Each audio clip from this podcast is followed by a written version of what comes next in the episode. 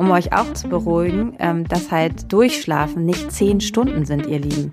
Dass kein Kind schläft, äh, ihr schlaft auch nicht zehn Stunden. Ihr habt unterschiedliche Schlafzyklen und ihr werdet zwischen diesen Zyklen immer wieder wach. Bloß ihr könnt euch alleine beruhigen. Und das können Babys noch nicht. Wenn die aber weit von euch entfernt sind, dann werden die richtig wach. Deshalb ist dieses Co-Sleeping halt so gut auch für viele Babys, weil die Babys dann gar nicht erst so richtig wach werden. Und die Mütter auch nicht. Ne? Und die Mütter auch nicht.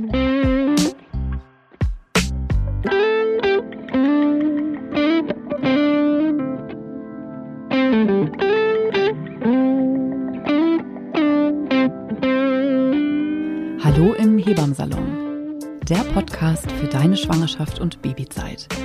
Evidence-based und entertaining. Hebammen-Nähkästchen und Tacheles. Leichte Muse und Deep Talk. Und wir sind Sissy Rasche und Karin Dannhauer. Und bevor es losgeht im Hebammsalon, kommt jetzt ein bisschen Werbung. Und heute haben wir wieder Veleda als Werbepartner. Und kennt ihr eigentlich schon das Calendula Entspannungsbad von Veleda?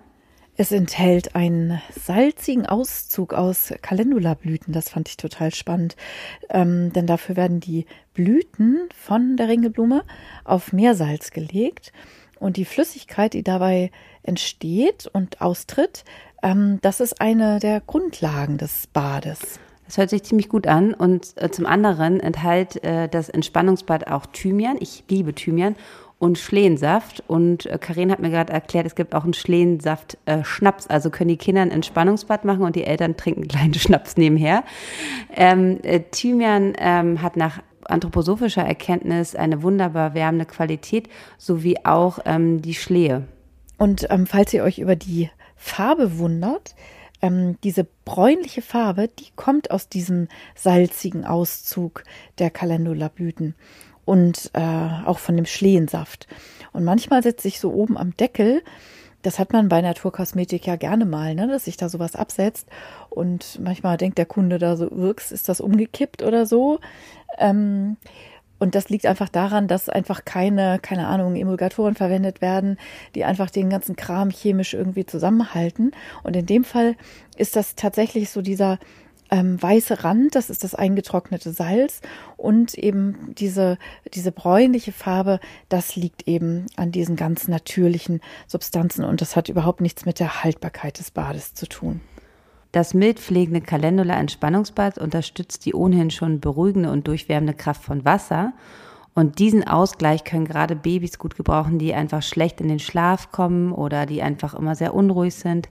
Das könnt ihr ja einfach mal ausprobieren. Und ich finde auch, dass das ähm, als Mutter ganz gut zu benutzen ist und nicht nur für, ähm, für die Kleinen. Genau, und zum Babyschlaf, da hat Veleda auch ein paar ganz äh, tolle Videos und die haben wir euch mal in die Shownotes gepackt. Ähm, da geht es einmal um die sichere Schlafumgebung und ähm, überhaupt über die Baby-Schlafphysiologie im Vergleich zu den Erwachsenen und ähm, wie ihr euer Baby beim Einschlafen unterstützen könnt. So, der dritte Anlauf heute im Hebammsalon, weil Sissy schlechte Laune hat. ah, jetzt kann ich auch schon wieder lachen. Gut, so ist das manchmal, ne? Ich bin heute irgendwie mit dem falschen Fuß aufgestanden. Das passt ja zu unserem Thema heute auch. Ähm, war auch sehr viel wach heute Nacht. Ja, also ich glaube, wir sind alle dünnhäutig im Moment. Wie hast du geschlafen? Ich habe ähm, ganz gut geschlafen tatsächlich heute mal. Ich schlafe, also schlafen ist ja zum Glück, zum Glück, zum Glück äh, nicht meine Baustelle. Also schlafen kann ja immer glücklicherweise. Also wenn es mir ganz, ganz scheiße geht, dann kann ich mal nicht pennen. Aber eigentlich schlafe ich glücklicherweise, ein Segen, schlafe ich ähm, meistens echt gut. Ich glaube, das ist auch eine Voraussetzung, um Hebamme zu werden, finde ich. Ja, voll. Man muss auf Kommando schlafen können. Und auch überall. So. Ja, absolut. Na? Äh, genau. Im, im, Im Nachtdienst mal 20 Minuten Power nappen. Ähm, wenn die Kollegin einem irgendwie den Rücken frei hält oder so, wenn man irgendwie schon 36 Stunden auf der Uhr hat. Ja, ja, vielleicht. Aber ich habe das schon, also als ich, äh, ich habe ja auch lange wie du eben als Beleghebamme gearbeitet mit 24-7 Rufbereitschaft. Und als ich das nach Jahren, Jahren dann das erste Mal nicht mehr gemacht habe, da habe ich einfach gemerkt, wie ich immer noch, das hat bestimmt ein Jahr gedauert, bis ich nicht mehr voller Adrenalin war, wenn einfach nur mein Handy vibriert hat. Also so dieses mit angeschaltetem Handy neben dem Kopfkissen schlafen und so und einfach wirklich hochzuschrecken in jeder Situation, das hat mich ganz schön, also so unterbewusst, ne? Manchmal merkt man Sachen ja nur, wie belastend die waren ähm, im Nachhinein. Und da habe ich dann erst gemerkt, so krass, hey, immer noch bin ich total auf 180, wenn dieses Handy klingelt, weil das immer noch so ah, geburtmäßig getriggert war. Ja, das stimmt. Ähm, das habe ich auch, aber ich kann trotzdem einfach immer gut schlafen. Also ich bin, ja. außer ich hatte das diese Woche, da war ich zweite Hebamme bei einer Hausgeburt bei meiner Kollegin und Freundin Melanie und die hatte mich halt schon abends 19 Uhr angerufen, hat gefragt so, ja, kannst du nachher zu meiner Geburt kommen? So. Und um elf meinte ich so, ja, wie sieht's denn aus? Soll ich jetzt schlafen gehen oder ähm, nee, nee, ähm, äh, dauert hier alles so, also okay. Und ich war dann halt irgendwie fünfmal nachts wach, weil ich gedacht habe, oh, ich habe mein Handy nicht gehört. Ja, ja. Genau. Ähm, und dieses Phantom, Phantomhören von Handys, so ja. unter der Dusche stehen. Da hat es geklingelt oder äh, bei Ikea also aus der Tasche ziehen. Ich glaube, ich habe es verpasst und so. Ja, ja, dieses Always On, so, ja. Aber ähm, musste dann erst ähm, wirklich vormittags, also äh, morgens bin ich dann erst zu ihr gefahren. Aber das war natürlich, das sind dann immer diese Nächte. Deshalb will ja. ich immer gar nicht wissen, was die Frauen haben, sondern dass sie mich wirklich erst anrufen, wenn ich dann auch kommen muss und nicht immer dieses so, ja, ich glaube, so, ne, sondern. Ich glaube, heute geht es los. Ich glaube, mhm. heute geht's los. Ähm, nee, lass mich bitte schlafen. Also, ja, das, da, da habe ich dann auch schlecht geschlafen, aber habe geschlafen. Deshalb, also ich bin auch so jemand, ich kann wirklich, ich kann nach Hause kommen ähm, nach einer Geburt und das ist irgendwie um elf. Ich kann immer sofort einschlafen und ich glaube, das ist auch wirklich ein Geschenk, weil das können ja viele äh, Menschen nicht. Die können zum Beispiel tagsüber nicht schlafen. Und das ist natürlich, ähm, wo wir heute in unser Thema gehen, wenn, wenn wir wollen heute so ein bisschen über Babyschlaf reden, immer ein bisschen doof, wenn man sich diese, gerade wenn man nachts vielleicht mit dem Baby nicht so viel geschlafen hat und dann es ähm, nicht schafft, tagsüber in den Schlaf zu kommen, was natürlich ähm, blöd ist, weil man da natürlich auch noch mal ein bisschen Energie tanken kann. Ja, es ist ja immer dieser, dieser äh, schöne Spruch, schlafen, wenn das Baby schläft. Das wird dann ja gerne auch Social Media mäßig so ein bisschen quasi fast zynisch aufgefasst im Sinne von, ja toll, und soll ich auch Staubsaugen, wenn das Baby Staubsaugt oder was? Aber in der Tat ist es so, man kann ja nur dann schlafen, wenn das Baby schläft. Also wenn das Baby wach ist oder Staubsaugt, also ne, wenn das Baby wach ist, dann kann man ja eben nicht schlafen.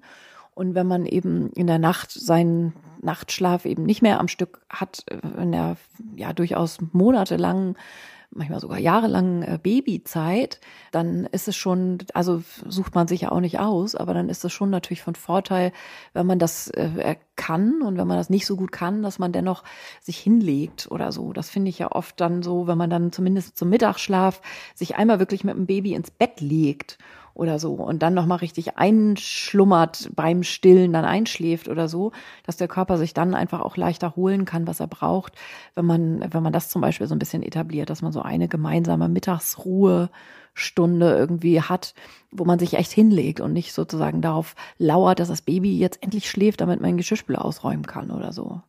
Das sind im Zweifel immer tolle, schlaue Tipps, aber das so zu etablieren, das finde ich immer eine ganz gute Idee. Ja, das Problem ist halt immer, dass man halt immer auch so viele andere Sachen noch auf der Uhr hat, ne? Voll, ja, natürlich. Und dass viele natürlich dann auch den Mittagsschlaf nutzen wollen, um was zu erledigen oder vielleicht auch mal ganz kurz irgendwie so nichts zu tun. Was zu essen, unter mhm. die Dusche zu gehen. Oder nochmal schnell ähm, die Wäsche zu machen oder was auch immer. Ähm, aber wenn wir jetzt mal vom Wochenbett anfangen, dann solltet ihr das auf jeden Fall euch äh, zugestehen, dass ihr wirklich diese diese ähm, Mittagsruhe, also wenn das Baby dann, ich meine, im Wochenbett, wenn die Babys ganz klein sind, schlafen sie ja noch wirklich relativ viel, so dass man ähm, da auf jeden Fall versuchen sollte und gerade für die, die nicht so gut tagsüber schlafen, dass man wirklich guckt, dass man Schlafzimmer richtig schön dunkel macht, dass man ähm, sich dann nochmal, um da ein bisschen Kraft zu schöpfen, nochmal wirklich richtig gemütlich macht, Schlafbrille und dann gemeinsam schläft. Also wenn ich das dann wirklich mal gemacht habe, dann äh, äh, schläft man ja wirklich manchmal drei Stunden mit dem Baby, ne? Richtig gut. Vor allen Dingen ist Schlaf ja, finde ich, auch oft so ansteckend. Also sprich, wenn man selber einpennt, dann schläft ja auch das Baby besser. Also und viel dieses, länger. äh, ne, also was man ja dann auch also mittlerweile wissenschaftlich ja erforscht hat, dass Schlaf sich ja tatsächlich synchronisiert, also dass der mütterliche und der Babyschlaf ähm, ja tatsächlich miteinander ähm, zusammenhängt und dass es eben auch tatsächlich so rumgeht. Ne? Und Schlafbrille, hast du hast du eine Schlafbrille? weil ich halt einfach gut schlafe. Ich brauche das ja, nicht. Ja, ja, äh, weil du das gerade erwähnt hast. Ähm, meine Tochter hat nämlich eine, die kleine, lustigerweise. Und am Anfang fand sie das, glaube ich, irgendwie einfach ähm, so, weil sie fancy ja fand die das. Äh, so, so ein bisschen fancy und so. Und ähm, aber auch, ähm, also ne, manchmal, wenn ich dann abends dann nochmal so ins Zimmer gucke und so, dann liegt sie da echt mit ihrer äh, Schlafbrille und ähm, sagt auch wirklich, sie kann dann viel besser schlafen, weil das dann irgendwie dunkel ist. Ich wollte dich einfach so, also weil mein Trend ist das nicht, ähm, weil ich einfach, wie du eben auch gesagt hast, auch so ohne gut schlafen kann. Aber weil du das gerade erwähnt hast, hat mich das mal interessiert. Hat Sissi eine Schlafbrille? Mhm. Auch dieses Geheimnis, liebe Zuhörerin, ist jetzt gelüftet. Sissi hat keine und Karin auch nicht. Die kann überall schlafen. Ich habe in so viel Kreisbetten, also in den Betten im Kreißsaal schon geschlafen, auf Pritschen. Ähm, ja, auf, ich habe sogar schon auf dem Fußboden im Kreißsaal geschlafen, auf der Matte für den ähm, Gebärhocker habe ich mich schon mal hingelegt. Da baue ich öfter auch den Vätern so einen kleinen Schlafplatz. Ähm, für einige, die zuhören vielleicht. Ähm, ich glaube, die Väter hören nicht mehr so viel zu, aber da habe ich den einigen schon Betten gebaut, äh, wenn es dann doch mal wieder eine längere Geburt war. Äh, ähm, und ähm, deshalb oder auf ähm, aber Hausgeburten das ist ja immer ein bisschen praktischer. Da kann man sich dann in aufs Sofa oder ins vielleicht haben die äh, auch noch ein Zimmer. Also ich habe schon wirklich überall geschlafen und äh, deshalb ist das äh, nicht so mein Thema. Aber wir wollten heute so ein bisschen in den Babyschlaf gehen und das ist ja wirklich das größte Thema in den ersten drei Jahren glaube ich. Voll. So. Und ich glaube, es ist sogar schon vorher ein Thema. Also, ne, dass man in der Schwangerschaft schon darüber nachdenkt, oh Gott, und wenn das mit dem Schlafen irgendwie nicht hinhaut und sich da schon Vorstellungen äh, dazu macht, wie man das am besten einfädelt, dass das Baby ähm, auch wirklich von vornherein gleich lernt, in sein Bettchen zu schlafen und so. Das ist ja häufig schon so eine, so, so eine Idee mit äh, der man irgendwie meint oder, oder hofft, dass man das in irgendeiner Weise gleich schon mal richtig eintüten kann. Und um euch diesen Zahn gleich zu ziehen, ne, die Antwort ist, ne, die richtige Antwort ist natürlich in Wirklichkeit viel länger, aber so funktioniert das tendenziell eben genau nicht. Euer Baby hat da ein wesentliches Wörtchen mitzureden. Und es ist keine Frage von Training oder von Angewöhnen oder auch nicht von Rhythmus in den ersten Babywochen und Monaten, ähm, sondern einfach so ein evolutionsbiologisches Ding mit dem Schlaf gut geschult ins erste Babyjahr. Ja, ich hatte das auch ein bisschen in letzter Zeit mitgekriegt, dass es halt vorher schon ähm, gerade ähm, die K Frauen, die das erste Kind ähm, erwarten, die ja dann noch, noch mehr Zeit haben, sich zu informieren. Und da gibt es ja jetzt auch wieder so viele Ratgeber und Coaches und was nicht alles. Und dass das Thema halt einfach schon, bevor das Baby überhaupt da ist und der das Baby mit seinem jeweiligen Charakter und auch mit seinem Schlafbedürfnis, weil das muss man ja auch nochmal sehen, das sind ja auch wirklich ganz unterschiedliche äh, Kinder, die unterschiedlich schlafen. Das können bestimmt auch Familien hier unterstreichen, äh, die mehrere Kinder haben und ähm, vielleicht ein Baby hatten, was sehr, sehr gut geschlafen hat. Und dann hatten sie ein anderes Baby, wo sie nichts anders gemacht haben und das weniger geschlafen hat. Also das ist ja wirklich, ja, da muss man auch erstmal gucken, wer dazu kommt. Und äh, das große Wort ist ja immer durchschlafen. Ne? Also das ist ja wirklich sowieso mein Hasswort schlechthin äh, wenn ich das Also das finde ich, wenn ich dich kurz unterbrechen darf, ich möchte das gerne unterstreichen. Das ist total ein ganz wichtiger Punkt. Also die Idee, ähm, es liegt daran, was die Eltern tun, wie das Baby schläft. Das ist eben genau nicht der Fall, sondern so wie Sissi das eben gesagt hat, es kommt da ein Baby zu euch mit seinen ganz eigenen Wesenszügen. Und so wie wir uns eben schon jubelnd darüber gefreut haben, Sissi und ich, dass wir einfach gut pennen können, immer und überall, Gibt's auch Babys, die legt man in jede Sofaecke und die schlafen einfach, wenn die müde sind.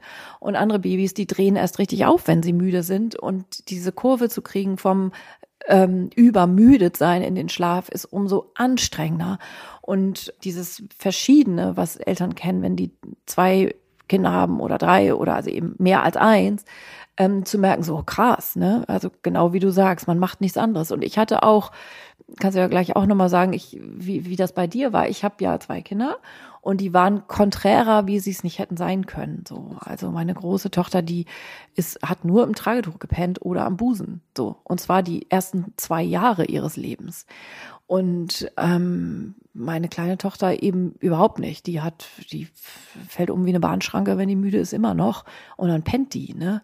Und ja, also man hat als Ich hätte es genau umgekehrt gedacht Aktien. bei dir. Ja, nee. Mm.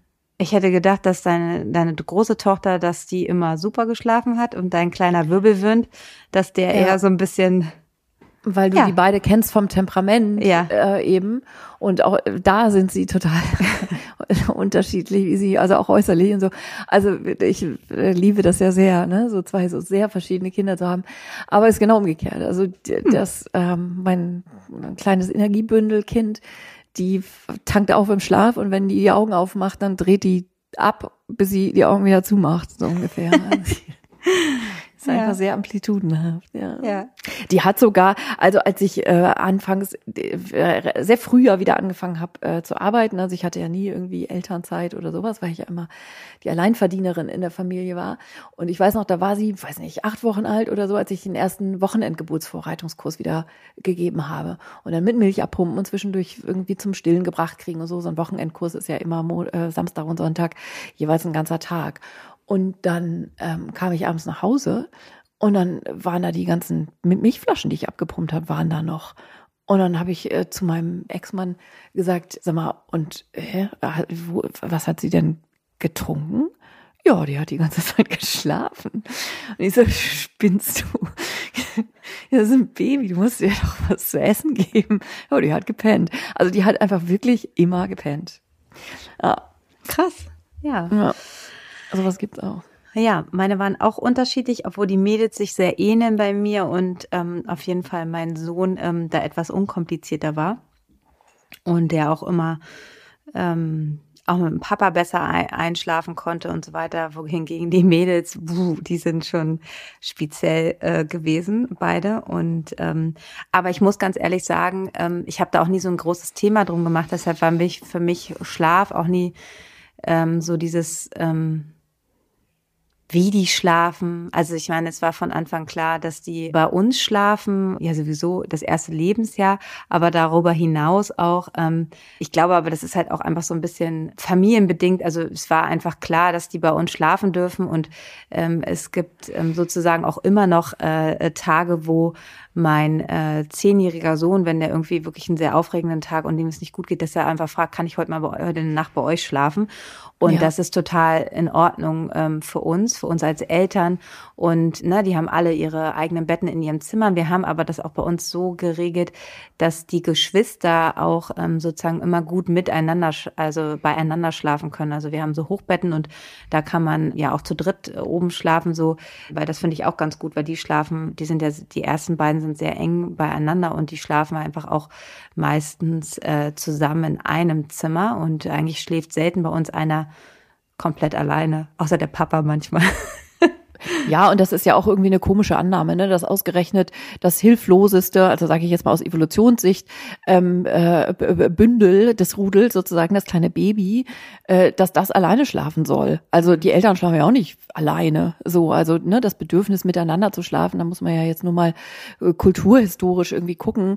Äh, 90 Prozent der Wel Weltbevölkerung oder was, also habe ich mir jetzt ausgedacht, müsste man jetzt natürlich, also wahrscheinlich weniger, aber 80 Prozent der Weltbevölkerung, äh, da schlafen ja alle, also Familien Familienbett. Also als meine, und das ist, glaube ich, auch ein Vorteil als Hebamme, ne? Also als meine große Tochter, die ist ja 16, als die geboren wurde, da gab's das Wort Co-Sleeping oder Familienbett. Das gab's da ja noch gar nicht. Und dennoch war das für mich total klar. Ähm, das war irgendwie so eine total, also da war jedes Kind kann schlafen lernen, ne? Das ist ja so ein furchtbarer Ratgeber, der immer noch verlegt wird, einfach weil der Titel so toll ist, so vielversprechend. Ähm, das will man ja wissen und lesen und deshalb kauft man dieses Buch, furchtbares Buch. Ähm, und das war ja damals so ein Ding und ich habe einfach vollkommen unbeirrt, genau wie du das sagst. Für mich war von vornherein total selbstverständlich, natürlich schläft sie bei uns im Bett, wo denn sonst? So und ich habe mich da weder beirren lassen von Leuten, die das anders gemacht haben oder von irgendwelchen Gedanken, äh, dann kriegt man die bis zum Grundschulalter da ja möglicherweise nicht wieder raus. Also dieses familiengemeinsame volatile System von Schlafen. Wenn die krank sind, schlafen, also genau wie du sagst, und wenn nur ein Tag doof war oder auch am Wochenende, wenn man sich das irgendwie kuschelig macht ähm, und dann eben auch mal mal nicht. Und auch meine Girls haben bis äh, meine große 15 war, gemeinsam in einem Zimmer geschlafen und so. Also ich finde auch, das ist schon auch so ein bisschen ähm, Lebensentwurf, das von vornherein zu öffnen. Also dass man einfach nicht irgendwie davon ausgeht, jeder hat sein Zimmer und jeder hat sein Bett und ja, aber das ist eben auch Geschmackssache, so wie man das so gut findet und so und was man so für sich entscheidet. Ja, deshalb, wenn ich ähm, so in der Beratung bin, in der Schwangerschaft, bin ich auch immer sehr zurückhaltend, wenn dann gleich schon so ein richtig teures Bett angeschafft äh, wird, wo ich auch immer genau. sage, so, ähm, da würde ich erstmal äh, euch empfehlen, einfach zu warten. Ähm, und ich glaube, es ist auch wichtig, hier nochmal für unseren Podcast heute, für die Folge zu sagen, dass es natürlich ähm, super viele Modelle gibt, ne? Und dass man für Sicherheit einfach auch gucken muss, ähm, was am besten passt. Nicht alle Familien schlafen auch total gut, wenn alle in einem Bett schlafen. Es gibt ja verschiedene verschiedene Möglichkeiten. Aber wichtig ist erstmal für uns zu sagen, dass wenn euer Baby geboren wird, dann ist es auf jeden Fall der sicherste Ort, dass es äh, mit euch, wo ihr schlaft, schlaft, also auch neben euch dran schläft. Da gibt's ja dann diese Beistellbetten, die ihr wahrscheinlich sicher alle kennt. Aber ihr werdet schnell merken, dass, äh, dass das Beistellbett am Anfang eher der Rausfallschutz ist und ähm, äh, nicht, dass das Baby da meistens alleine schläft, sondern es wird nah dran an euch schlafen, weil es einfach ähm, diese Bindung auch braucht und im Schlaf ähm, hat es ja unterschiedliche Schlafzyklen und äh, ja, wird natürlich immer wieder wach. Und äh, wenn es dann halt kurz wach wird, guckt es einfach, ist es noch in meiner sicheren Umgebung, ist meine Mama noch bei mir und Kinder, die sozusagen neben ihrer Mutter, neben ihren Eltern schlafen, ähm, finden auch viel schneller wieder in den Schlaf, weil sie halt nicht so lange erst gucken müssen, wo ist mein sicherer ähm, Hafen. Und ähm, deshalb gibt es auch, finde ich, also ähm, unterbrich mich gerne, aber ähm, finde ich, ähm, sollte man eher gucken, weil das natürlich ähm, an Anfang, dass Kinder oft wach werden, weil sie gestillt werden wollen oder weil sie die Flasche bekommen, dass das natürlich für Eltern eine ähm, intensive Zeit wird, die mit auch weniger Schlaf verbunden, weil ihr werdet unterbrochen. Ihr werdet in der Schwangerschaft schon darauf vorbereitet. Ihr werdet merken, viele Schwangere schlafen einfach nicht gut in der Schwangerschaft. Das ist schon auch eine Vorbereitung auf die Zeit nach der Geburt, weil ihr dann halt auch oft unterbrochen werdet. Und ähm, ich finde auch gut, dass man immer auch eine Ausweichmöglichkeit, also ich finde immer toll, auch im Kinderzimmer noch ein äh, 1,40er Bett zu haben, wo man sich dann mal auch nochmal eine ausweichen kann und äh, dort schlafen kann. Oder auch wenn man vielleicht noch ein Geschwisterkind hat, was drei ist, was nachts doch oft gestört wird durch das Baby, dass man dann halt äh, mit dem drei- oder zweijährigen gut in dem äh, Zimmer schlafen kann. Also deshalb sage ich ja, dieses Betten kaufen am Anfang in der Schwangerschaft würden wir euch, glaube ich, nicht empfehlen, weil man erstmal gucken muss, was braucht man überhaupt, was kommt da für ein Mensch, wie schläft das Baby. Und dann könnt ihr immer noch ähm, das Beste kaufen, ob ihr dann vielleicht ein großes Bett im Kinderzimmer oder euer eigenes äh, äh, Bett erweitert, weil ihr merkt, oh, das ist zu eng, wir brauchen jetzt wirklich zwei Meter. zwanzig. Ne? Also das ist so, dieses Babybett in der Schwangerschaft zu kaufen, das finde ich immer schwierig. Ja, also guckt mal gerne bei eBay Kleinanzeigen, wie viele kleinen Babybetten es da gibt. Und da kann man ja hunderte von Euro für ausgeben, ne? die schicken, hübschen wie viel es da gibt bei eBay Kleinanzeigen, wo steht selten benutzt. ne? Neuwertiger Zustand, ja, warum wohl? Also ich glaube, das unterschätzt man auch. Man denkt, äh, ja, man kauft da so ein Babybett und näht noch ein Himmelchen und eine Bettumrandung irgendwie selber und äh, denkt dann, ja, da schläft das Baby ja drin. Aber das hat die Biologie oder die Evolution halt genau richtig gemacht. Das ist für das Baby ja eine Lebensversicherung, dass es nur leicht schläft. Ein Baby, was, ne, gehen wir mal zurück ins Neandertal, was man da einfach in irgendein Nestchen reinlegt und dann Mama und Papa sagen, so Baby, und jetzt gehen wir mal dahin, wo wir schlafen oder gehen jetzt mal einen Mammut jagen oder was auch immer und das Baby liegt da und sagt, okay, und ich schlafe dann mal schön weiter. Ein Baby, was da schön weiter schläft, ist dann ziemlich schnell ein gefressenes Baby, ne, weil das äh, genau eben sein Überlebensvorteil ist, sich zu beschweren darüber, dass es einfach da so alleine hingelegt wird, weil dann natürlich der Säbelzahntiger vorbeikommt. Das heißt, das Baby ist ein hochkompetentes Wesen, in dem es eben in der Nacht sich immer wieder wie du das eben ja auch erklärt hast, vergewissert. Ne? Und auch im Unterbewusstsein diese Stimuli sozusagen erfährt, dass es das At die Atemgeräusche oder sogar Atemrhythmen, wenn es im direkten Körperkontakt ist, ähm, der Eltern eben als Versicherung erlebt. Deshalb pennen Kinder halt auch so gut im Tragetuch, ne?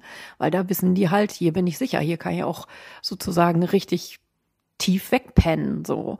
Und sobald ein Baby irgendwie im Bett neben den Eltern steht, hört das dann schon auf.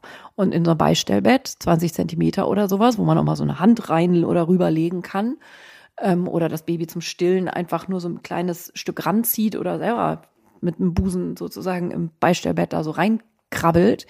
Ähm, das ist halt die Distanz, die so ein Baby rein evolutionsbiologisch überhaupt toleriert, ähm, als Abstand ähm, von seinen Eltern getrennt zu sein. Aber mehr, mehr meistens eben auch nicht. Du hattest das eben so äh, angesprochen, dass sich ja die, dass es ja auch wissenschaftlich bewiesen ist, dass die Schlafzyklen sich ja angleichen. Und das finde ich halt auch so äh, interessant. Und ich glaube auch einfach, das muss man nochmal erklären, dass wirklich, ähm, vielleicht sollte man nochmal anfangen, also ähm, ungefähr erst mit drei bis vier Monaten lernt euer Baby erst, äh, dass es Tag und Nacht gibt. Das heißt, im Wochenbett stresst ihr euch mal bitte gar nicht, dass euer Baby das noch nicht kann. Ne? Das muss es erst lernen und das dauert halt einfach. Ne? Also von daher. Ja. Da und Rhythmus ist ja dann so ein Wort, ne? Ja. Also mhm. so von vornherein, also oft, ne, da ist das Baby gerade mal ein, zwei, drei Wochen alt, da erzählen die Frauen dann schon was, ja, ähm, das mu muss es ja lernen oder das ist ja so, so, so ein bisschen Rhythmus äh, ist ja dann irgendwie auch ganz gut und so. Und ne, das ähm, kann ein Baby einfach noch gar nicht. Ne? Also alles, was das Baby dann tut, es, spricht überhaupt nichts dagegen, dass ein Tag eine Struktur hat und dass ihr sozusagen euren Rhythmus irgendwie habt, damit ein Baby ein Gerüst kriegt, an dem es sich auch irgendwann entlanghangeln kann. Aber die Idee, dass je früher man damit anfängt, umso besser, weil alles andere rächt sich sonst, ist eben totaler Quatsch. Ein Baby kann das schlicht noch nicht. Ähm, sondern erst genau in einem späteren Alter. Ja, so ungefähr, wenn das äh, Wochenbett dann halt vorbei ist. Und dann könnt, und ihr könnt ja auch für euch Rituale entwickeln, also die einen Rhythmus ja dann sozusagen über den Tag, weil das, das Baby erkennt dann sozusagen mit drei, vier Monaten auch so, ah, okay, jetzt wird abends mir auf dem Wickeltisch, werde ich immer noch massiert und dann bekomme ich einen Schlafsack an und dann wissen die schon so, ah, jetzt geht's jetzt in Richtung Bett. Das kann man natürlich und das ist auch äh, förderlich, weil wir wissen ja auch bei älteren Kindern, dass denen Struktur gut tut und äh, dass denen das einfach hilft, Abläufe äh, zu erkennen und zu wissen auch, was kommt. Aber schön ist ja immer, Sissi, ich unterbreche dich mal kurz kurz. Schön ist ja immer, äh, mit den Ritualen kann man ja gar nicht früh genug anfangen. Am besten schon in der Schwangerschaft, dass man immer abends um acht die Spieluhr anmacht, schon im Bauch, oder? Dann hört das Kind die Musik und wenn es dann geboren ist und kommt es raus und er hört es die Musik wieder, dann denkt Schlafen. es, ah, okay, es ist jetzt Abend, dann schlafe ich doch mal. Ähm, ja. ja, genau. Genau so Vielleicht. funktioniert das. Passt wir sind so doof ironisch, ne? Die armen Frauen, die jetzt irgendwie schwanger sind und die das jetzt hören und die sich irgendwie ausgelacht vorkommen, weil irgendwie in allen Instagram-Modi-Posts steht das drin, dass sie das auch gemacht haben und dass es bestimmt total toll ist und so. Ähm, also wenn wir dann so lachen, dann lachen wir nur, weil wir das schon so viele Jahre kennen und dann. Ja, und ich ähm, finde es auch immer, ich finde es auch echt schwierig, wenn sich Leute so weit aus dem Fenster wirken und sagen so, ja, wenn man das so macht wie ich, dann funktioniert es, ne? Und das ist halt einfach auch immer so ein Schlag ins Gesicht, weil das ist halt nicht immer so, ne? Also dass es jetzt den einen Weg da geht, äh, gibt. Und es gibt Dinge, die natürlich ähm, gut tun, die Babys gut tun. Also dass man jetzt nicht nachts, äh, wenn man stillt, die Festtagsbeleuchtung anmacht und der Raum dann halt äh, total hell beleuchtet ist, dass man sich eine, ähm, wie heißt unsere schöne Bernsteinlampe kauft, die so ein schönes rötli rotliches Licht hat, was natürlich die Salzlampe. Die Salz, ach ja, Sa Bern, äh, Salzlampe. Das ist immer total toll, wenn ihr uns Bilder auf Instagram schickt von euren Salzlampen, die ihr mit den Kreissaal nehmt oder die ja, hinter, hinter, hinter dem Babybettchen ja. äh, hervorgelimmt und so. Und ihr seht, die, Salz, die Salzlampe zieht sich durch unseren Podcast, weil die ist auch gut für den Babyschlaf, weil die hat halt dieses rötliche Licht und dieses rötliche Licht fördert sozusagen Melatonin und das äh, brauchen wir, um, das wird ausgeschüttet, wenn wir halt müde sind und deshalb solltet ihr natürlich nachts jetzt dann nicht so eine Beleuchtung, sondern so ein, und das kann man natürlich auch schon abends machen, wenn man das Baby äh, sozusagen auf den Abend vorbereitet. Jetzt nicht, wenn es drei Tage alt ist, weil dann ist das dem eh egal. Aber dass man halt so sagt, okay, abends, auch wenn ihr das dann fertig macht und so, da gibt es auf jeden Fall viele hilfreiche Tipps, die, glaube ich, auch Eltern brauchen, einige, ja. die das nicht so intuitiv machen. Und das ist ja auch okay, Voll. das muss man auch erstmal lernen, sozusagen. Ja, und die sich auch vielleicht auch verunsichern lassen von anderen äh, von anderen Eltern, anderen Müttern. Das ist ja wirklich, weil das ja in, wirklich in jedem immer so, wie schläft das Kind? Und um euch auch zu beruhigen, ähm, dass halt Durchschlafen nicht zehn Stunden sind, ihr Lieben. Das kein Kind schläft, äh, ihr schlaft auch nicht zehn Stunden. Ihr habt unterschiedliche Schlafzyklen. Es gibt Tiefschlafphasen, äh, dann gibt es eine Traumphase und ihr werdet zwischen diesen Zyklen immer wieder wach. Bloß ihr könnt euch alleine beruhigen. Und das können Babys noch nicht. Und das können einige Babys nachher schneller und besser und andere weniger gut. Wenn die aber weit von euch entfernt sind, dann werden die richtig wach. Und dann geht der Adrenalinspiegel hoch, dann weinen sie. Und um sich dann halt wieder runter zu beamen, das dauert halt einfach länger. Deshalb ist dieses, was halt einfach, was ihr viel hört, dieses Co-Sleeping halt so sind, äh, so gut auch für viele Babys. Nicht für alle und nicht für alle Familien, aber für viele sehr gut, weil die Babys dann gar nicht erst so richtig wach werden, weil ihr viel und schneller. Und die Mütter auch nicht. Ne? Und die Mütter also, auch nicht. So, ne, dass man auch da sind wir von so Halbschlaf. Die Schlafzyklen gleichen sich an und die Mütter können auch wieder besser einschlafen, als wenn sie erst aufstehen. G genau, wenn man dann erst aufsteht und ins irgendwie drei Schritte geht. Also auch das finde ich selbst dieses sich aufrappeln, das Baby aus dem Bettchen herausnehmen und sich wieder hinlegen. Äh, das reicht ja schon. Nachher habt ihr wirklich nachts, dass ihr dann überlegt, hä, habe ich jetzt dreimal gestillt? Warte mal, warum liegt das Baby jetzt auf der anderen Seite? Trinkt er sie noch oder schon wieder und so, das verschwimmt ja dann alles, ähm, weil ihr eben selber im Halbschlaf sozusagen stillt und auch viel mehr Schlaf bekommt, weil ihr schneller wieder einschlafen könnt. Also das hat man ja auch ähm, mittlerweile gut untersucht, die Schlafqualität von den Eltern, weil es wird ja immer so gesagt, ja, das machen wir lieber nicht, weil dann kriegen wir selber kein Auge mehr zu. Das Gegenteil ist der Fall. Also auch die Eltern schlafen mehr und besser, wenn die Kinder nah bei ihnen im Elternbett oder wie auch immer man das jetzt nennen will, Familienbett, ähm, Co-Sleeping, wenn die nah bei euch schlafen, so dass ihr zum Stillen eben nicht aufstehen müsst und irgendwie oder auch ne, allein schon sich aufsetzen. Das macht man am Anfang vielleicht noch in den ersten ein zwei Wochen, dass man sich so einen Stillthron bastelt und sieben Hände braucht, um das Baby anzulegen. Nachher ne, äh, tastet euer Kind mit Nase und Zunge nach eurem Nippel und findet den und ihr wacht kaum noch auf dabei. Ne, das dauert natürlich ein paar Wochen. Also in den allerersten Wochenbettzeiten ist das noch nicht so, aber dann über die vielen Monate hinweg die noch vor euch liegen. Da ist das dann deutlich ähm, unkomplizierter mit dem Stillen in der Nacht. Ja, dann lernt man das halt einfach auch im Liegen zu stillen und dann kann das äh, euer Baby ähm, besser und einfacher natürlich auch die ähm, Brustwarze fassen, ohne dass ihr noch viel Hilfestellung geben müsst, weil das merkt man ja auch immer so, ne, in den ersten Wochenbetttagen. Man kommt äh, zum Wochenbettbesuch, gestern war man da, Brustwarzen super und dann sieht man, oh, jetzt sind sie wund und das kommt dann halt, weil man nachts halt nicht so optimal angelegt hat, wenn das noch nicht so eingespielt ist und dann macht man sich meistens dann die Brustwarzen nachts wund, weil man dann halt irgendwie auch nur froh ist, wenn das irgendwie da angedockt ist und nicht nochmal guckt, ob ähm, äh, das wirklich asymmetrisch hier alles gut hinhaut, sondern einfach froh ist, so hier angedockt, fertig, Ne? Das ist ja, ja auch immer ja, so, Hauptsache äh, so ein, trinkt. Hauptsache trinkt und ist dann auch ähm, glücklich. Ne? Also ihr seht, es ist einfach wirklich gar nicht ähm, so einfach. Und eine Sache finde ich auch immer ähm, wirklich wichtig, auch nochmal zu sagen, dass die Babys ja schon gar nicht so schlecht schlafen, ähm, viele, aber die schlafen halt immer dann am besten, weil wir, man legt die ja so gegen äh, 20 Uhr meistens so hin, einige auch schon ein bisschen eher. Und die erste Schlafphase, die die haben, mhm. das werdet ihr merken, ja. da schlafen die, die richtig beste, gut. Ja. Ist die beste. So, aber das ist die Schlafphase, wo wir dann halt nochmal äh, uns davonschleichen und natürlich auch mal froh sind, wenn wir vielleicht ein bisschen Paarzeit haben oder auch mal einfach nur Zeit für uns. Und dann geht man so schön spät, ne, wie das immer so ist, so gegen Mitternacht ins Bett. Und dann geht's nämlich los. Dann fängt nämlich die Phase der Babys an, wo sie häufiger trinken wollen, wo sie häufiger wach werden. Das heißt, wir haben eigentlich als Eltern die erste wichtige Schlafphase verpasst. Das genau, heißt, also das Durchschlafen findet sozusagen von, von 20, 20 bis 1 Uhr bis 1 Uhr statt. Ne? Das sind dann irgendwie immerhin fünf Stunden. Mhm. Und äh, tatsächlich ab sechs Stunden redet man ja von Durchschlafen. Nur ist das dann vom Timing her nicht unbedingt das, was man als Eltern subjektiv als Durchschlafen empfindet. Wenn man dann um eins, um drei, um fünf, um sechs irgendwie dann die nächsten ähm, Wach Aufwachzyklen dann irgendwie hat, wo man selber schläft. Mhm. Voll voll wichtiger Punkt an der Stelle. Ja, mhm. ich habe das auch lange gemacht, dass ich immer mit meinen Kindern einmal in der Woche oder zweimal in der Woche bin ich echt mit denen ins Bett gegangen und dann liegen geblieben sozusagen und dann nicht nochmal aufgestanden, sondern einfach irgendwie dann mal echt um acht oder um neun ins Bett gegangen und dann mal irgendwie so ein bisschen vorgeschlafen. So, dass man das zumindest in größeren Abständen immer mal oder auch kleineren, dass man das einfach immer mal macht. Um ja. was nachzuholen. Auf jeden Fall solltet ihr das machen, wenn ihr halt wirklich äh, merkt, ihr habt da äh, äh, ein Defizit, ihr, ihr braucht, ähm, na, es gibt ja auch da unterschiedliche Erwachsene, die einfach weniger schlafen, die das besser kompensieren können. Da sind wir ja wirklich alle so unterschiedlich.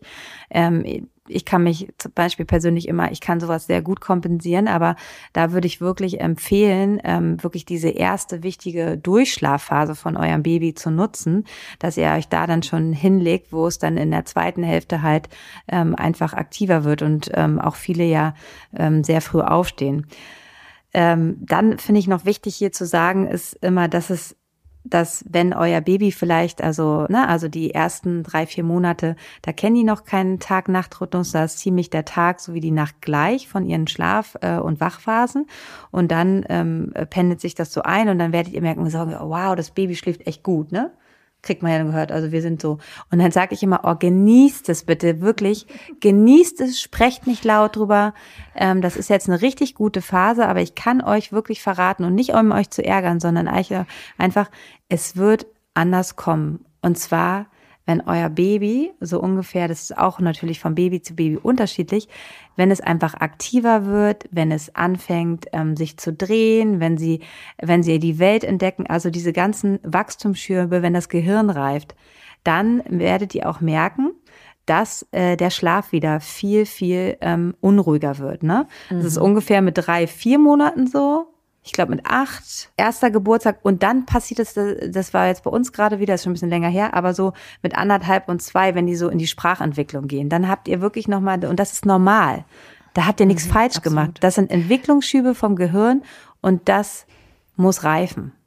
Ja, das ist, glaube ich, sowieso die wichtigste Message. Ihr habt nichts falsch gemacht, ne? Weil natürlich wird es so sein, wenn ihr euch austauscht mit anderen ähm, Müttern, die gleichaltrige Kinder haben oder die sozusagen aus ihrer Erinnerung erzählen, wenn das schon ein bisschen länger her ist.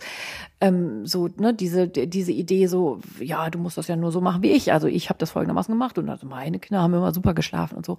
Dass man irgendwie ja permanent, und das ist, glaube ich, auch ein Punkt, warum wir Hebammen dann auch immer wieder zu verschiedenen Meilensteinen, sei es jetzt, oh, meinst du, die Milch Milch reicht wirklich noch, weil es wird immer so häufig wach in der Nacht oder mache ich wirklich nichts falsch oder wir hätten vielleicht doch von Beginn an das irgendwie, also dass man auch das so in Frage stellt, äh, wie, wie man es gemacht hat, so, weil man immer irgendwie so das Gefühl hat, ähm, das wird einfach nur dadurch belohnt, dass es immer wieder eine Phase gibt, die äh, dann wieder anstrengend ist und gerade so, wenn man so dachte so, ah, es geht jetzt aufwärts im Sinne von, die Nächte werden leichter.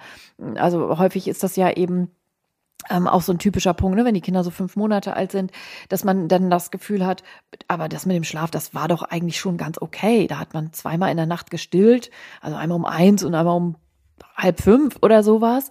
Und dann wird das wieder irgendwie alle anderthalb oder zwei Stunden in der Nacht. Und das ist dann häufig ja auch so diese Beikostphase, wo das so langsam am Horizont auftaucht. Und dann ist die nächste Hoffnung in Sicht im Sinne von, ah, das Kind muss abends mal richtig was zu essen kriegen. Äh, so, da haben wir ja auch in unserer ähm, Beikostfolge schon drüber gesprochen. Ähm, und dann, äh, dann schläft es auch wieder besser und so. Das ist eben nicht der Fall, sondern das sind normale Entwicklungszyklen. Und dieses, es ist eine Phase, es ist eine Phase, es ist eine Phase.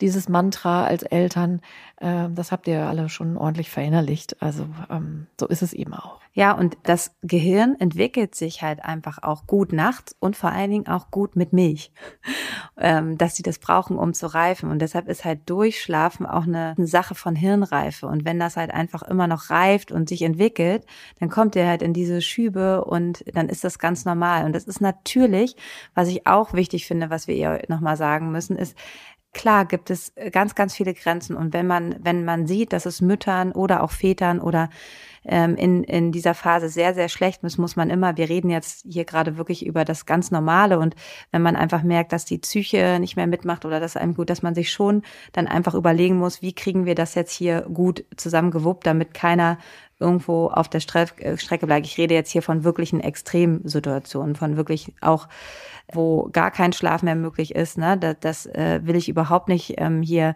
klein machen und sagen, ja, das ist nur ein Schub und wenn ihr da ganz entspannt seid, kommt ihr da durch. Ne? Dass man da wirklich gucken muss. Und ich glaube auch, dadurch, dass die, die Mütter den Vorteil haben, einfach zu stillen und stillen ist halt einfach, ist ja auch eine Geheimwaffe.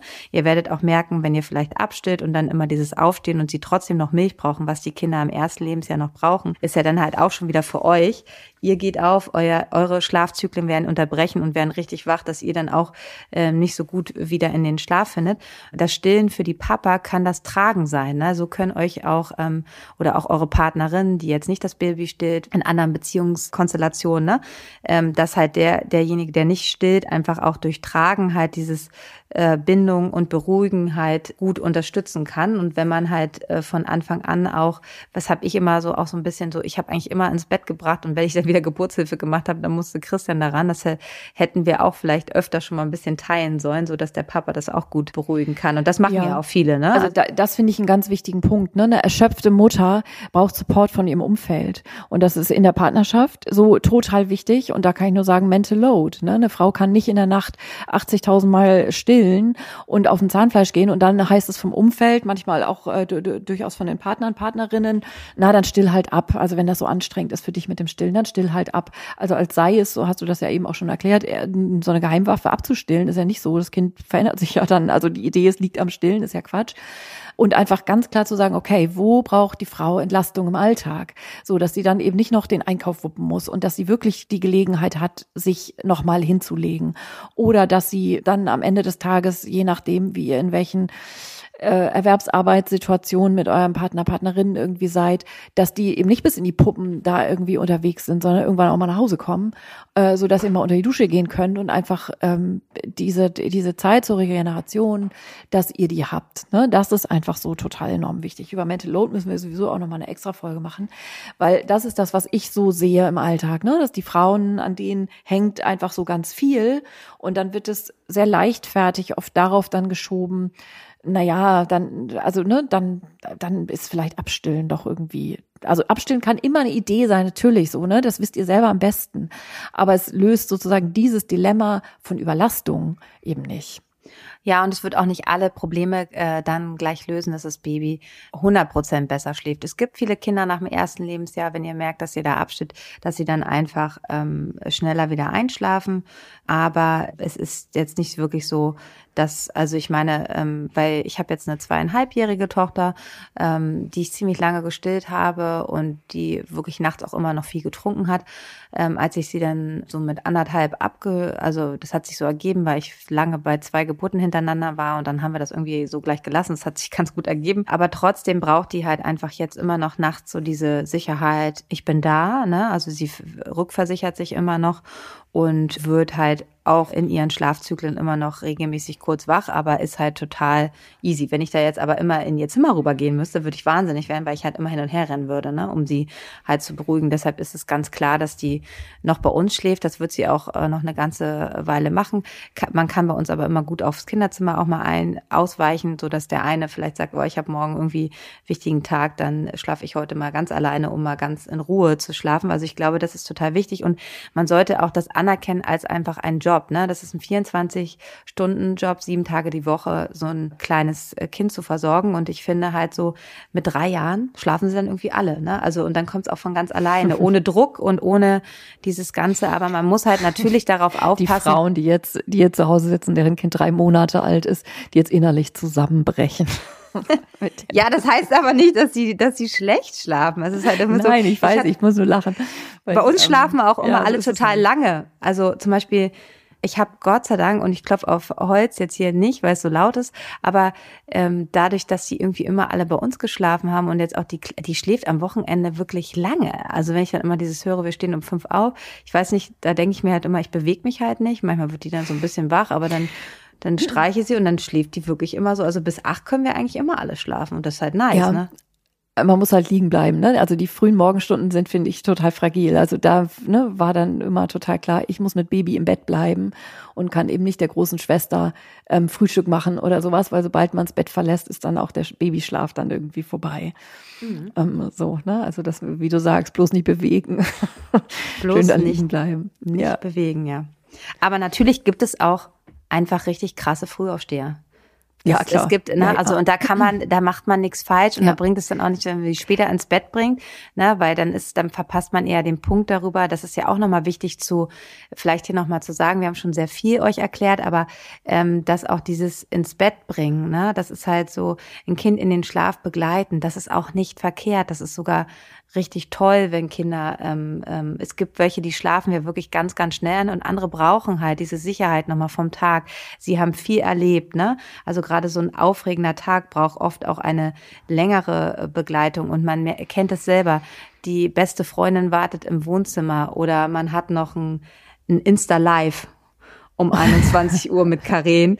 Und ich denke schon so, okay. Und dann denke ich immer so, okay. Wie schleiche ich mich jetzt hier weg, ohne dass die Matratze zum falschen Zeitpunkt knirscht und man dann echt wieder von null anfangen kann, wenn so ein Kind zum falschen Moment dann irgendwie zu früh äh, abgelegt wird. Genau, wenn der Zyklus vorbei ist so. und dann dauert es oh erstmal wieder eine Stunde, ja. ne? Ja, ja, diese Schlaffenster, die sich dann öffnen und schließen.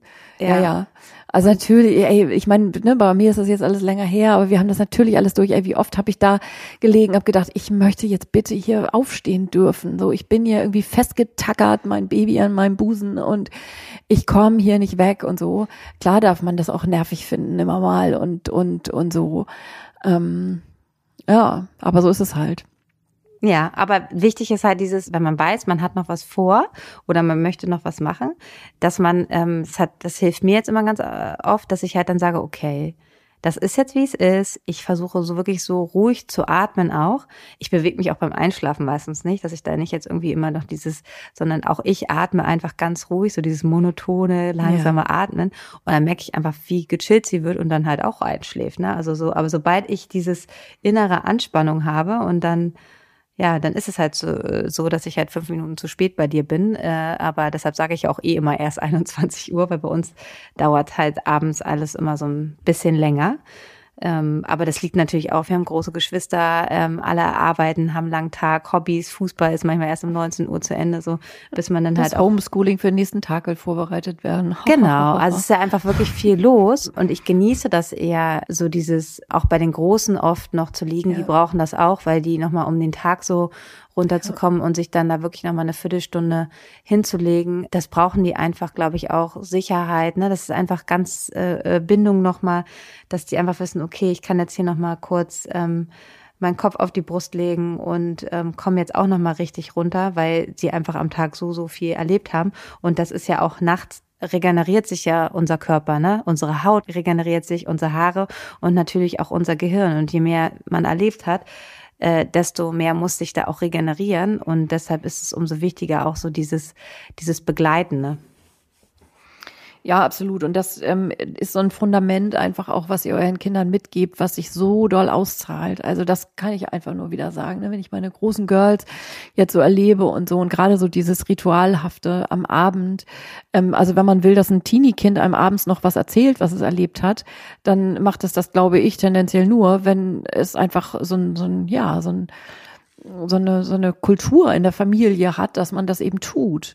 Ne? Und äh, nicht nur die Dreijährigen brauchen noch ein Buch vorgelesen, ähm, so, sondern äh, die Großen brauchen halt auch sozusagen nochmal eine Rekapitula Rekapitulation vom Tag und dass man einfach gemeinsam runterkommt und so. Also das merke ich so im Moment so ganz doll, ne? Also weil das ja auch so unruhige Zeiten sind gerade und so. Und ich bin mir sicher, dass das, was man in der frühen Babyzeit für die Kinder tut und für die Bindung tut, dass das einfach wirklich ähm, dann Früchte trägt, so, ne? Also das mit den Wurzeln und den Flügeln und so, das stimmt echt sowas von. Das ist so schön, das auch zu erleben ja. in all diesen Phasen. Ihr legt halt einfach einen super großen Grundstein für ähm, eure Kinder, wenn ihr halt einfach in dieser Zeit wirklich guckt, was eure Kinder brauchen. Euer Kind, euer Kind, nicht das von eurer Nachbarin, eurer Freundin.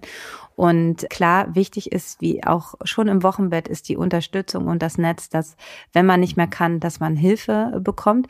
Aber diese, wie heißt das nochmal, diese Einschlafmethoden und so weiter, was es da gibt, davon würden wir euch wirklich raten, dass ihr ähm, gerade äh, jedes Baby kann schlafen sein. Da sollte man eher auf dem Flohmarkt jedes Buch kaufen und im Müll werfen, damit es einfach die nicht mehr aufgelegt werden, weil es wirklich einfach ganz schlimm ist für die Kinder, weil ihr müsst auch immer bedenken, Klar, funktioniert das irgendwann, aber es funktioniert, weil das Kind weiß, es kommt keiner mehr. Meine Bedürfnisse, genau. die ich brauche von Unterstützung, um wieder in den Schlaf zu kommen, um zu wissen, dass jemand da ist, werden nicht gehört. Also ergebe ich mich. Und genau. ähm, das könnte man, kann man nur auch mit Babys machen. Würdet ihr das mit einer Zweijährigen machen, zweieinhalb, drei, die einfach schon sprechen können, die würde sagen, Mama, ich habe Angst, ich habe schlecht geträumt oder die würden euch einfach schon verbal sagen, was ihnen gut tut und es würde euch euer Herz brechen. Beim Baby ist es nur das Schreien, was man irgendwie denkt, das muss jetzt so und ich darf es nicht. Aber es ist wirklich äh, Folter und ähm, da sollte man sich ja und bei einer Teenie-Tochter, die aus äh, Liebeskummer weint, sagt man ja auch nicht, beruhig dich mal, ciao. So, also was ist das für eine innere Haltung, ne, einem Kind gegenüber zu sagen, du musst das jetzt lernen. Also das ist eben genau das. Die Kinder lernen schlafen, aber die lernen aus Resignation und aus sozusagen innerlichem Abstumpfen, aus diesem Gedanken, okay, nützt ja eh nichts, wenn ich weine, kommt halt keiner. Und will man das einem Kind mitgeben als Lernerfahrung? Ich glaube nicht. Genau, und dann auch diese ganzen Stresshormone, die einfach ausgeschüttet werden, Ja. wenn man sowas Kindern, das will man, die sind einfach nicht gut äh, für den Körper und deshalb ähm, sollte man solche Sachen einfach gar nicht machen und äh, sich wirklich gut überlegen, wie kann man ähm, eher anders, naja, auch einfach, wenn ihr erschöpft seid, wie, wo kann man gucken, wie kann man euch unterstützen als Eltern. Vielleicht geht wirklich dreimal die Woche, gehe ich eher ans Bett, um da halt diesen wichtigen Schlaf ähm, zu finden, vielleicht die Strukturen ähm, der Tage nochmal durchzugehen, weil auch gerade bei den Kleinkindern, wenn man wirklich zu viel macht, zu viele Kurse, das ist ja jetzt gerade nicht, aber zu viel Input, weil man natürlich irgendwie nur das Beste für sein Kind will, die beste motorische Entwicklung, beste, was weiß ich, dass man denkt so, okay, vielleicht ist das auch alles zu viel und ähm, das Gehirn ähm, muss einfach nachts zu viel regenerieren. Also dass man da auch nochmal guckt, ähm, wie kann ich in meinem Alltag auch nochmal vielleicht ein bisschen das Tempo rausnehmen. Ne? Also Babyschlaf ist wirklich sehr komplex und ähm, auch mit jedem Kind unterschiedlich. So haben wir das als, El äh, als Eltern, als Mütter auch erlebt. Und ich hoffe einfach, dass wir euch so einen groben Überblick mal geben konnten. Also ich habe meine Themen, die ich heute dir erzählen wollte, durch. Hast du noch ein paar für mich? Ich glaube, wir können zum Thema Babyschlaf in größeren Abständen immer wieder eine Folge machen, weil es so viele Aspekte äh, gibt, die wir hier entweder ein bisschen ausführlicher oder weniger ausführlich ähm, jetzt in dieser Folge und vielleicht auch noch gar nicht besprochen haben. Aber ich würde auch sagen, Genau, also schreibt uns, was ihr, ähm, ich habe auch ganz viele, schon wieder ganz viele neue Themenvorschläge, aber wenn ihr noch spezifisch was zum Babyschlaf, was ihr noch genauer wissen wollt, was ihr noch besser verstehen wollt, dann schreibt uns das einfach an, äh, hallo.hebamsalon.de. genau, dann können wir natürlich da nochmal besser auf euch eingehen. Das war jetzt erstmal so ein schöner, großer Überblick zum Babyschlaf. Genau. Dann wünschen wir euch eine schöne Woche. Kommt gut rein an diesem Montag und ähm, wir Schönes Co-Sleeping. Woche wieder. Schönes Co-Sleeping. Kuschelt euch in eure Betten mit euren Babys und ähm, ja, habt eine schöne Zeit. Tschüss! Bis bald. Tschüss. Das war der Hebammsalon mit Sissi und Karin. Produktion Lisa Golinski, Redaktion Julia Knörnschild.